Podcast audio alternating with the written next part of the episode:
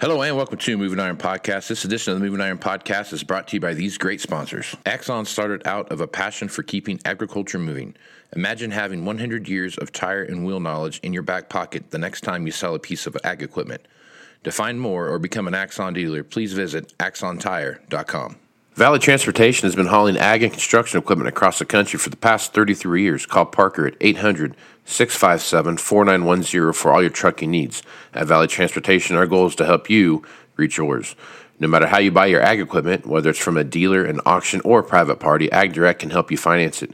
You can even apply online at agdirect.com. Learn more about your financing options at agdirect.com. Tractor Zoom has access to over $20 billion in heavy equipment sales data.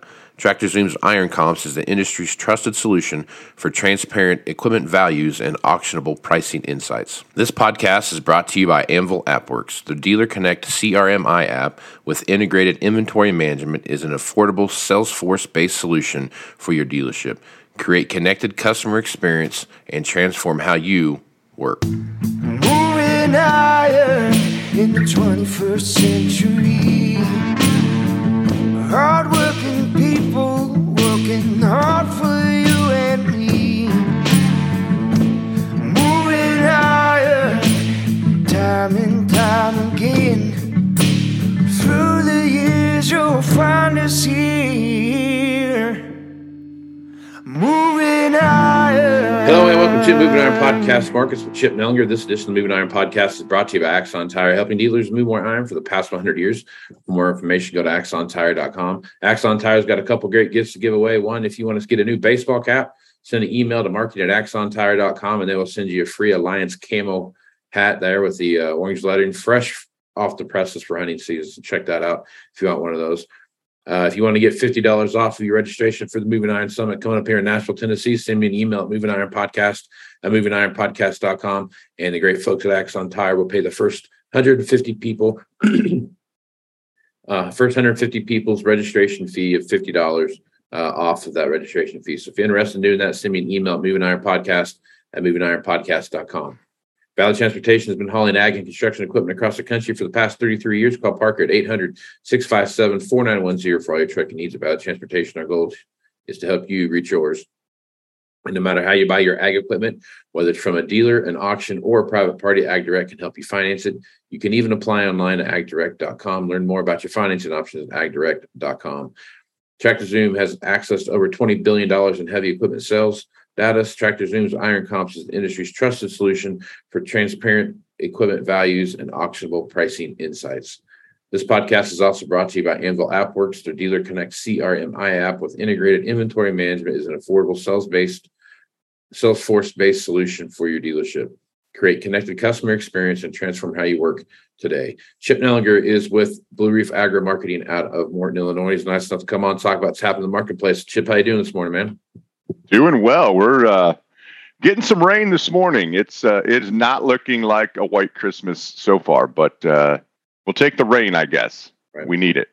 We had uh it was, it was one of those deals where we were supposed to get rain or rain snow uh yesterday and we got it, but we got I think we got a little bit more than what we anticipated for. So it's uh that's the second big snow event we've had. And we're supposed to have a big a big snow event come across the uh high plains here like Monday through Wednesday or something like that next week. And so we're getting all geared up for that. But it sounds like there could be some significant snow come across places that really need some moisture. Yeah, it uh, that's a good a good sign. I think that's part of what's uh, been beating up the wheat market here for uh, you know the uh, the last couple of weeks. Just one of the issues with that, but uh, yeah, they'll take it. They uh, there are areas that really need some significant moisture between now and next spring to kind of recharge the tank and uh, you know help heal up some of the pastures and rangeland and you know kind of get this drought in the rearview mirror. Hopefully. Yep. Yeah, we need three or four inches of rain just to get to a drought. So we're doing we're doing good. So, Yeah. Yeah. All right. So speaking of wheat, let's talk about that a little bit. So the wheat market right now, you've been talking about just talked about it, got been getting beat up over uh, the last oh, a couple of weeks or so. We've seen some moisture come through the area. Um, we're seeing some reports out of Argentina that they're uh, even though Brazil's getting some really good rains, that parts of Argentina and some growing areas there are still in some pretty significant drought. I guess you look at what's going on in the Black Sea, what's happening there with the corridor being open, but we're still looking at getting stuff pushed through like we need to. I guess, Chip, looking at the uh, wheat market going through the end of the year here, what are your thoughts there, and, and how do you think exports are going to stack up going into that exporting time frame that we look at every year? Yeah, that's maybe one of the biggest uh, issues that we have going. We just cannot get anything going, uh, even through the, you know, the the meat of that um, Black Sea being closed and you know zero in the way of exports, uh, you know, out of the Black Sea we just could not see much of an uptick in our export demand. So that seems to be the biggest issue in the wheat market. Now you've stretched this thing to the downside probably a little bit uh, too far, and um, you know I, I, think you're probably at a better a better place uh, on the chart, uh, a, fairer value in here. But still, this past week's export sales, I mean, we just cannot get out of single digit territory. So that is the biggest uh, issue we have going forward seems like this time of year, um, you know, as you get wheat in the northern hemisphere into dormancy. You know, we talked uh, earlier about the, the, the drought in the plains, Kansas, Oklahoma, Texas Panhandle. Uh, maybe going to get just a little bit of uh, precip, but you know, when it's in dormancy, it's hard for the market to get charged up about this drought and production problem. So that, if if we're going to see that, that's going to be you know early springtime frame into you know May June uh, to see if we get some more moisture. So my point with that is there's just not much bullish right now that um, you know is is uh, you know able to kind of get into the wheat market and give funds a reason to buy it. Now I would say that we're getting this thing stretched pretty far to the downside. The funds have a pretty big short position built up. So you know at this stage of the game, who's left to sell it? And so that's when you can typically see some nice, sharp, short covering rallies. But it might take you know deeper into winter, early springtime frame before we kind of refocus the market on what the production potential is. You know, you mentioned Argentina; they're in a drought. They've they their wheat crop has definitely been, um, you know, uh, the top side's taken off of that. No question about that. How how much of a production problem they have is yet to be seen. But um, you know, right now the market is just searching for something to try to stabilize it and and uh, be on the the bullish side of the ledger, and it's uh, been a tall order to try to find that the last few weeks. Yeah, that is that is very true. There's a lot of a lot of pressure out there right now. I mean, this whole week's been a rough week for commodities, especially when you're looking at what you've got going on there. We had a uh, what a, a, uh, CPI report, inflation report came out this morning.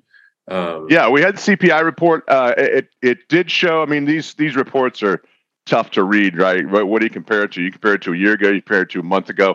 Uh, it's down. It's up. They're a little confusing to to uh, read, but um, at, at, first glance, the number came in. Um, now, this is what uh, producers, right, manufacturers pay for the goods to turn that into uh, end products, right? And so um, it was a little bit hotter than expected from a one month perspective, but it is down from October, still sitting north of 7%. Um, as I look right now, the, the markets, the financial markets, kind of taking this report uh, in stride. I think next week, probably more importantly, is the producer price index.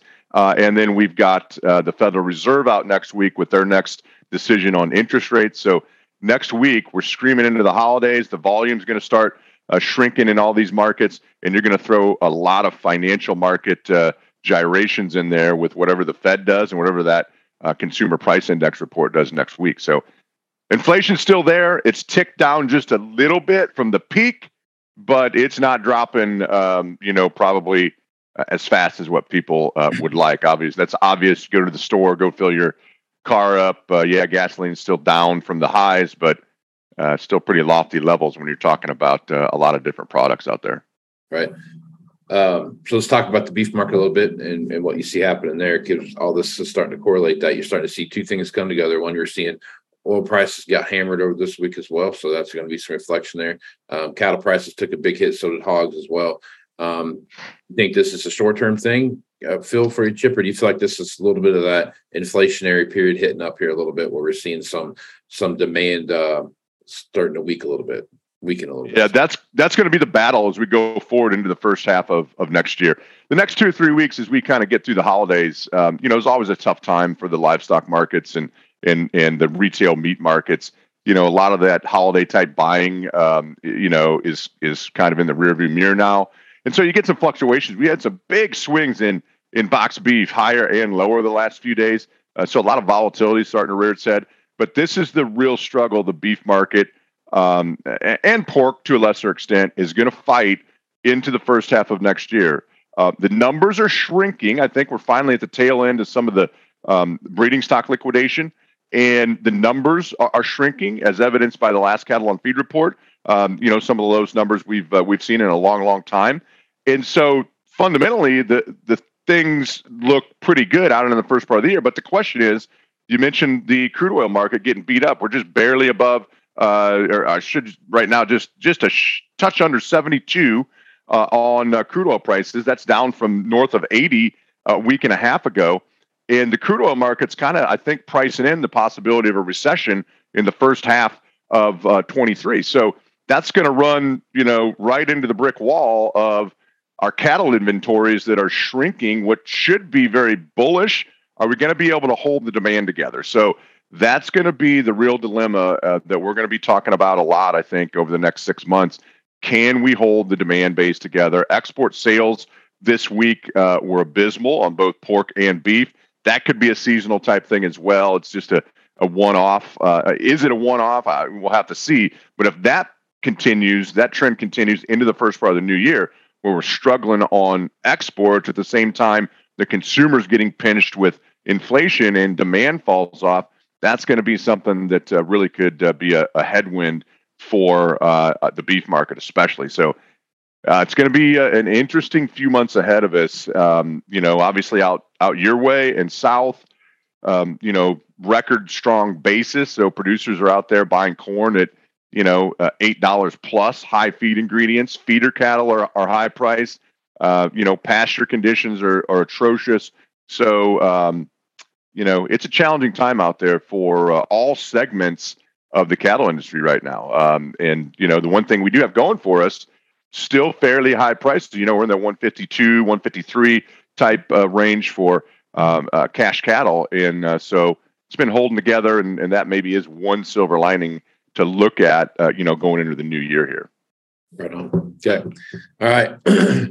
So let's talk a little bit about what's happened over in China. So we saw two days ago, a headline came out that China had officially weakened its stance on um, COVID 19 lockdowns, and they're going to really take those off a little bit. Obviously, there's a big, a big thing to go there, but now you're starting to see all these reports come in where China's cutting demand on cotton, they're cutting demand on uh, soybean meal, and all those kind of things. Do you see that that they have because of where their where their economies are right now?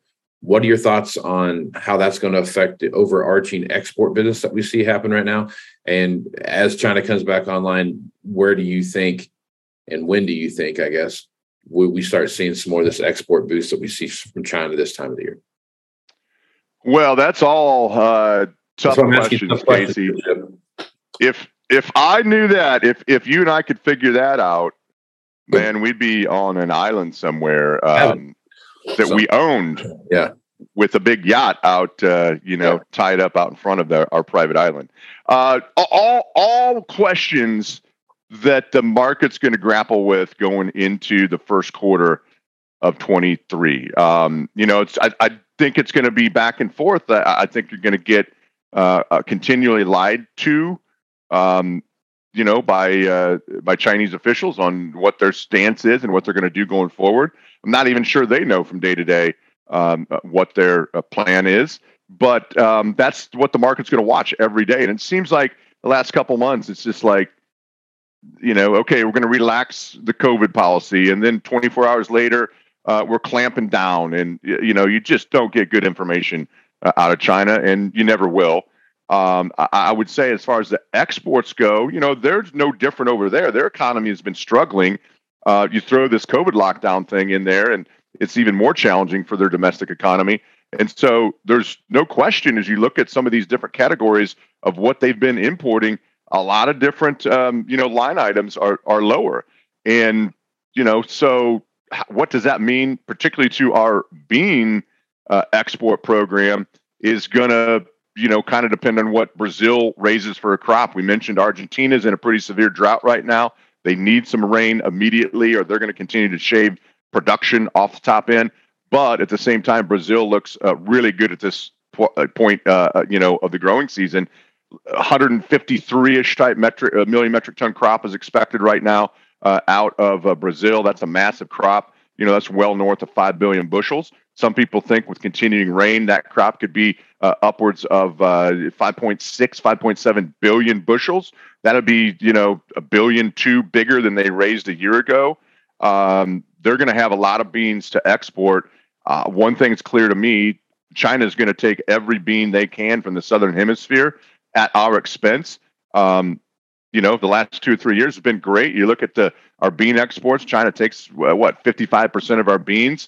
Great customer. It's been increasing. It's been increasing because they've had to buy it from us because there's been two droughts in a row in the southern hemisphere. As soon as there isn't a production problem in Brazil, which could be as soon as February, uh, China's going to shut the key off the United States.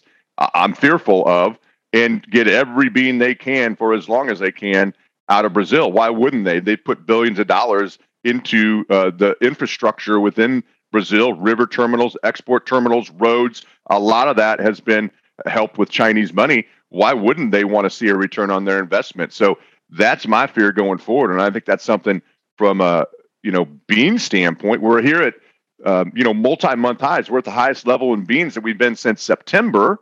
Um, on some fears about the Argentine situation, on soy meal rallying because of meal oil spread unwinding. But we've got this uh, monstrous Brazil crop that uh, you know is kind of in the baby stages right now. Is it going to grow up to be the you know the Godzilla that uh, eats our lunch as far as export competitiveness? That is uh, the main issue that we're sailing right towards the waterfall here. Uh, we'll know more by late January, first half of February, but uh, that'll be here before you know it. And you know, I, I think China, uh, a if they are slowing down, you know, back to your question, I feel like I've been rambling to to answer your question. If the COVID lockdowns and their economy is slowing down, um, regardless, and their bean demand is going to shrink. At the same time, uh, Brazil has a monstrous crop, and we're increasing greatly the supply. That is that's a double whammy, and that's uh, definitely not a good combination.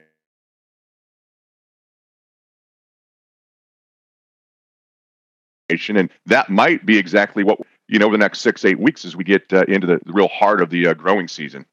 Right on. Okay. Well, good stuff as usual, Chip. Folks want to reach out to you and talk. Let's do this real quick. So we're looking at looking at your plan that you as your things are moving in this time of the year because we're looking at some interest or some interest rates, some uh, input costs and those kind of things, getting the stuff locked in for next year and what that looks like, especially with some profitability that we see on on the farm this year. There's going to be some some movement in that direction. What are some of the things you're looking at right now from an input cost standpoint that you're paying attention to that you're talking to your customers about? Well, uh, a couple things. Um, number one, diesel fuel, you know, has come way down. It's not to say it can't go a little bit lower, but I think that needs consideration. Um, you know, to be looked at. Are there opportunities to, you know, lock some diesel fuel in, especially out ahead? Some, um, you know, fuel suppliers uh, allow you to book uh, out ahead, and the way the futures market is structured, you know, the deferred markets uh, are well under where the uh, the spot market is. So that might be an opportunity. Uh, natural gas has come way down off the highs. Uh, a lot of people uh, out your way, whether it's feedlots running their uh, their feed mills off of natural gas. Some people use natural gas, uh, you know, in grain dryer uh, setups. That might need a consideration. Nitrogen fertilizer, that's a volatile issue, and that's you know kind of case by case scenario. Uh, a lot of people have that locked in or and or applied already. You know, if it's fall fertilizer application and and uh, out this way, there's a lot of uh, you know fall anhydrous that gets put on. Um, some people are waiting. We have seen some fertilizer and nitrogen uh, numbers start creeping lower. Uh, even if they go a lot lower, I'm I'm uh, a little bit reluctant to think that it's going to get passed along to the to the to the farm price, uh, you know, by the time it's needed this spring. So, um, you know, inputs are really something that uh, everyone's going to have to struggle with this year. There's no question about that. We've been doing with our customers um, a lot of number crunching, and it's really going to boil down to uh, the type of land that you're on and your yield potential. Uh, if you're here in the heart of the Corn Belt and you have very realistic uh, chances of you know, raising 240, 250 plus bushel uh, corn yields, um, it's hard to to um, you know get the numbers to swing to beans. But in my mind, that's only you know 30 million acres maybe uh, at most. Uh, between corn and beans last year, we planted uh, what 180 million acres almost, and so the big, you know, the majority, two thirds of those acres, um, if you if your corn yields are a little bit lower and your bean yields are pretty stable, there's going to be a real fight for for acreage. So I think the take home is uh, inputs obviously a lot higher than a year ago. Um, we need to really put a pencil to it and figure out what works for our operation. It's going to be the highest priced corn crop uh, uh, to plant that we've ever seen. Uh, with that being said, we're at the second highest um, new crop corn levels that we've ever seen for this point on the calendar, and the highest new crop bean levels uh, that we've ever seen at this point in the calendar too. So we do have some fairly high, uh, you know, new crop commodity prices to help cushion some of these higher inputs. But it's this is the time of year to to really put a pencil to it, really get a plan in place, and be ready, um, you know, to execute that. Uh, you know, and there might be opportunities. We might be staring opportunities right in the face right now. We've, um, you know, from these new crop beans at at the fourteen dollar level. Uh, that seems to have been the cap recently, and that's a profitable level uh, almost any way you dice it, and not a bad place to start, in our opinion. But you got to crunch those numbers. You got to know where you're at. You got to have a plan, and then be ready to execute that thing when you get opportunities. Right on. All right, good stuff as usual, Chip. Folks want to reach out to you and get more information about what it is you're doing at Blue Reef Agri Marketing. What's the best way to do that? yeah, best way is just give us a call uh, at the office. And that number is 309 550 7213. We'd love to chat with you. Right on, man. I appreciate you being the podcast, Chip. You bet. Take care, Casey. All right, I'm Casey Seymour Moving Iron Podcast. Send me an email at Moving Iron Podcast at if you have any questions for any of our guests as they come along. Also, check me out on Facebook, Twitter, and Instagram at Moving Iron LLC, on LinkedIn at Moving Iron Podcast. Check out the video version of this on the Moving Iron Podcast YouTube channel on uh, YouTube. So check that out there.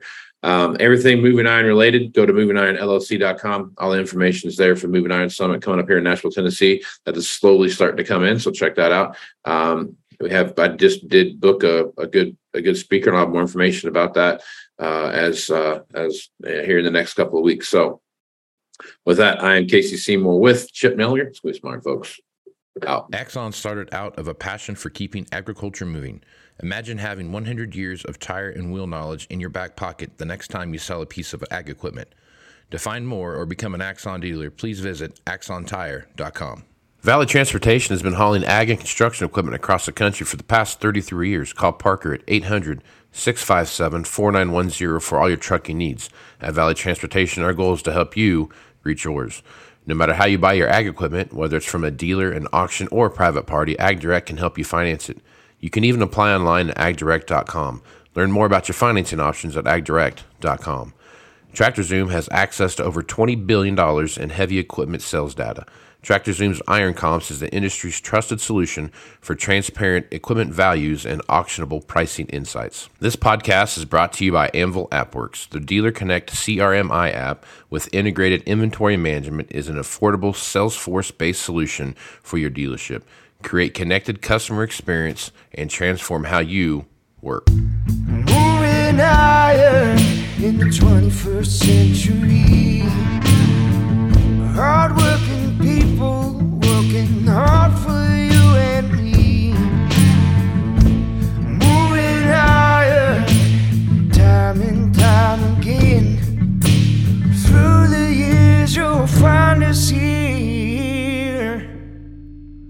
Move!